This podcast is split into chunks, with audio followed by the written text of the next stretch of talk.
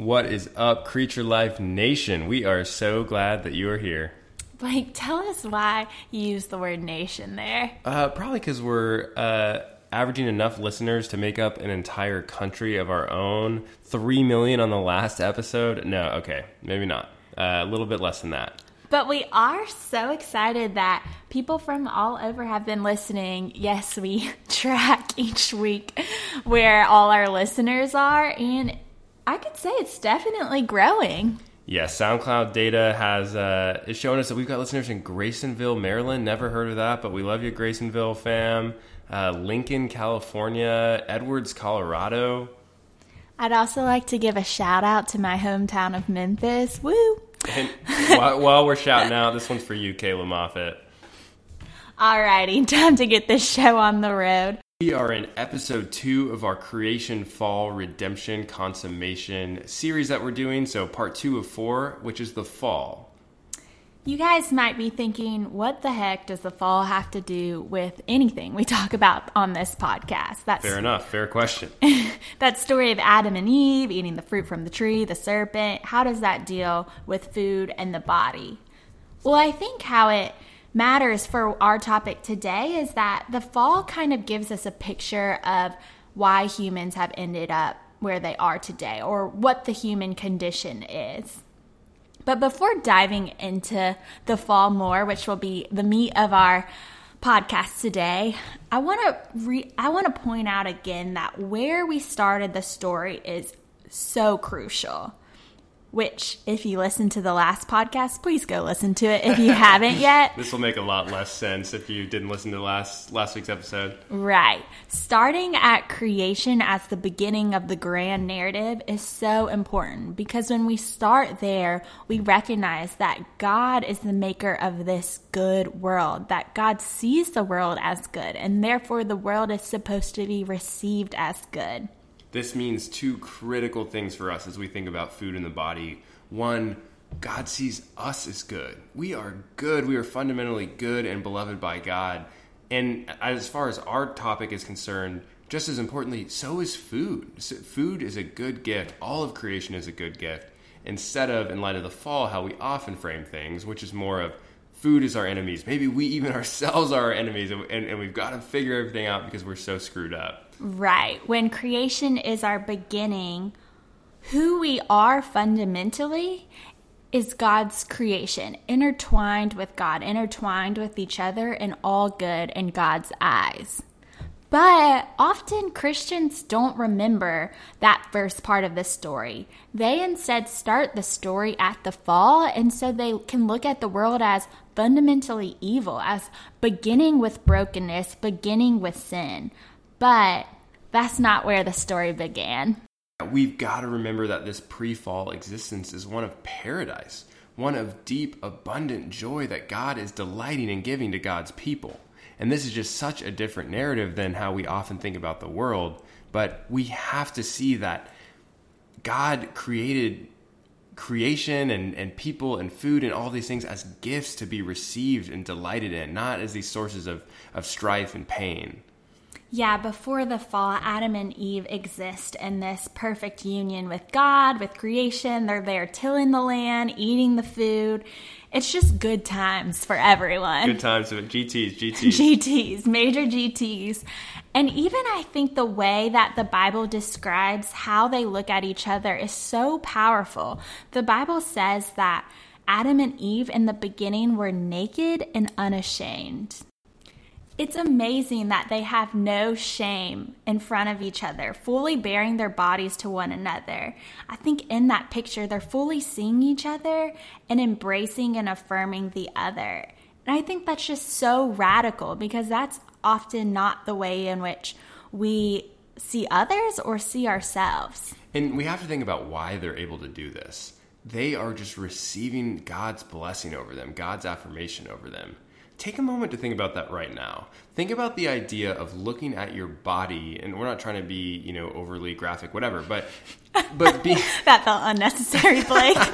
Sorry, I forgot our listeners aren't twelve. Anyway, onward. Um, but yeah, think about being truly unashamed with your body before God.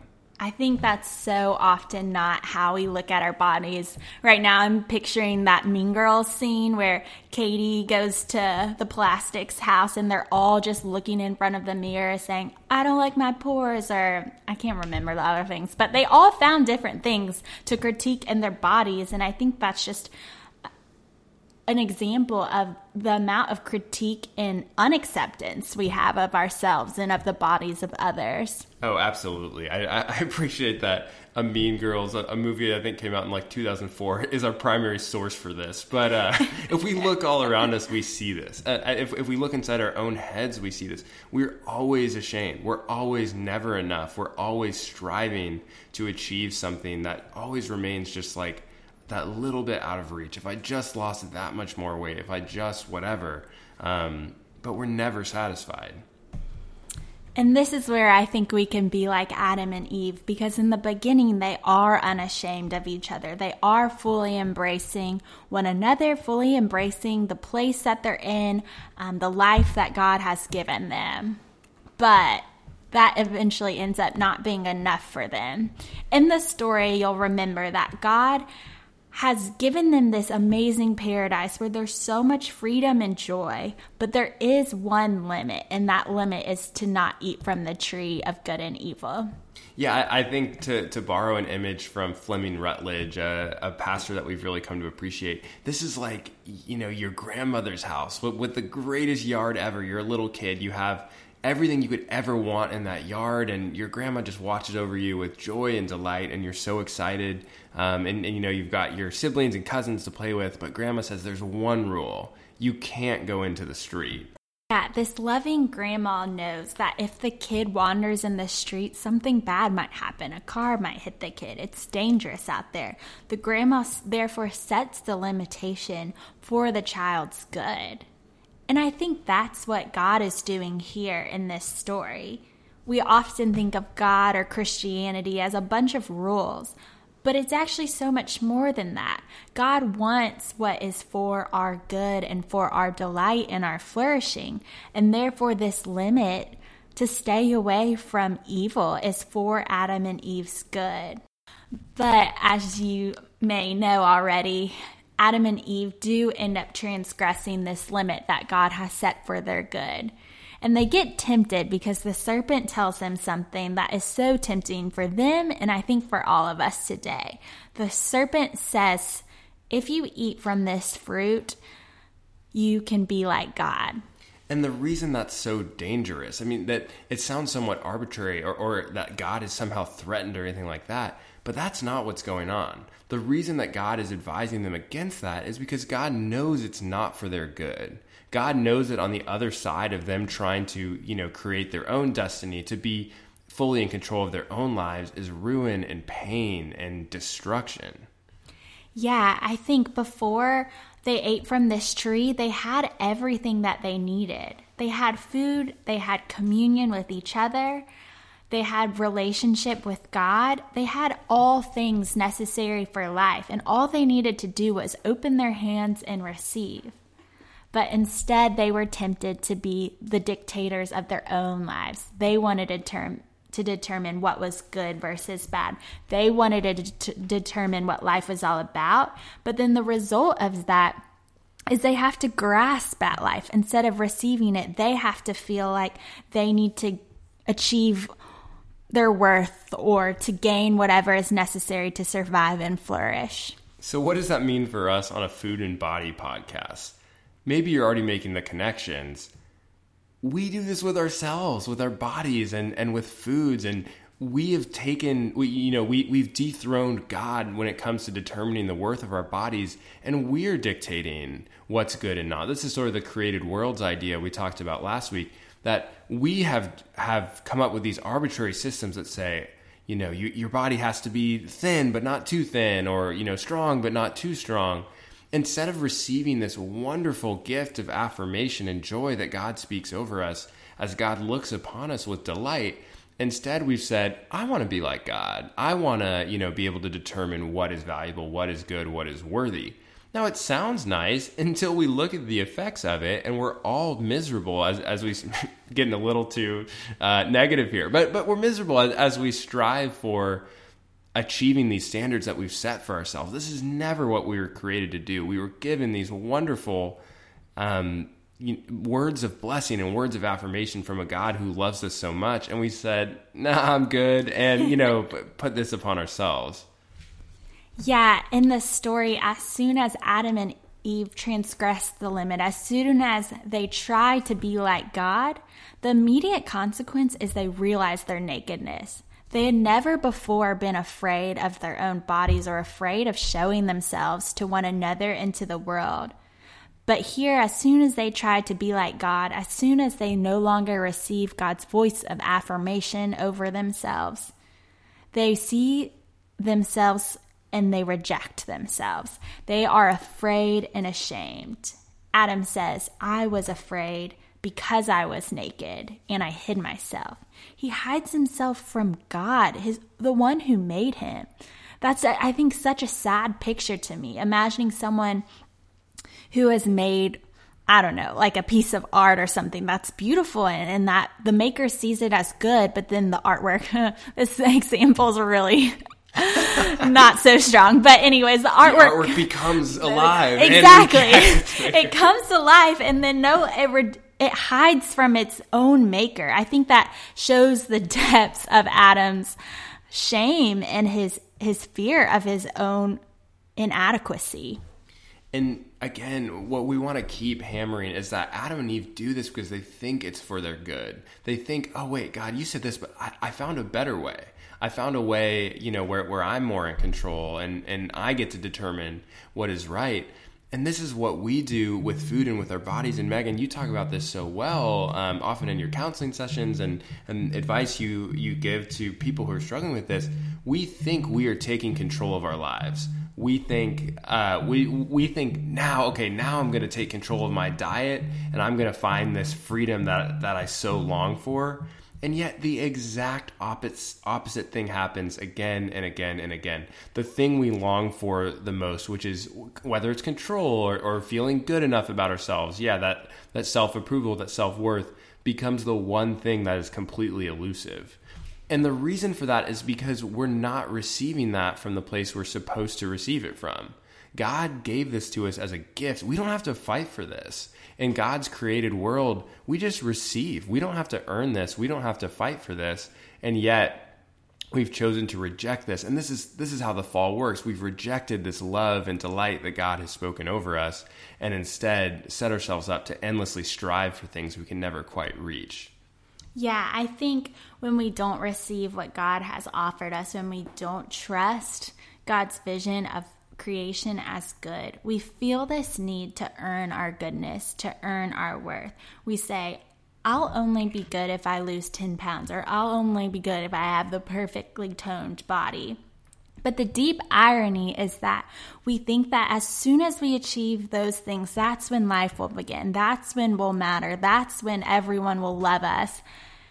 And instead, what ends up happening is we're usually never satisfied we think we'll finally feel secure, but because we're defining ourselves by something that's arbitrary and doesn't last, we still don't feel that way. We lose five pounds and we still, either now we say in fear, oh my gosh, I need to maintain this, or actually, I need a little bit more to matter.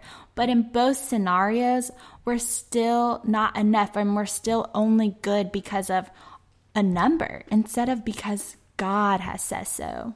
Yeah, I, I, think at this point I want to bring in a song lyric from a band called 10th Avenue North that you uh, CCM Christian contemporary music fans are, are well aware of, um, and, and they have this wonderful line in a song that, that's so simple, but I think describes our plight so well. And they say we're fighting for what we already have received.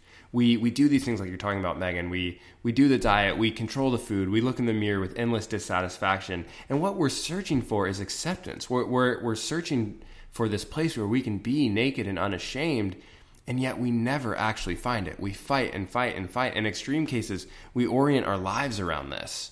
You know, we, we, we never stop thinking about food, or, or, I mean, maybe it's not always that extreme, but we find no joy in food. We're trying to be this certain way, but we've already received everything we're looking for if we would just kind of take a step back and, and recognize what we're doing and, and, recognize the words of affirmation that God speaks over us.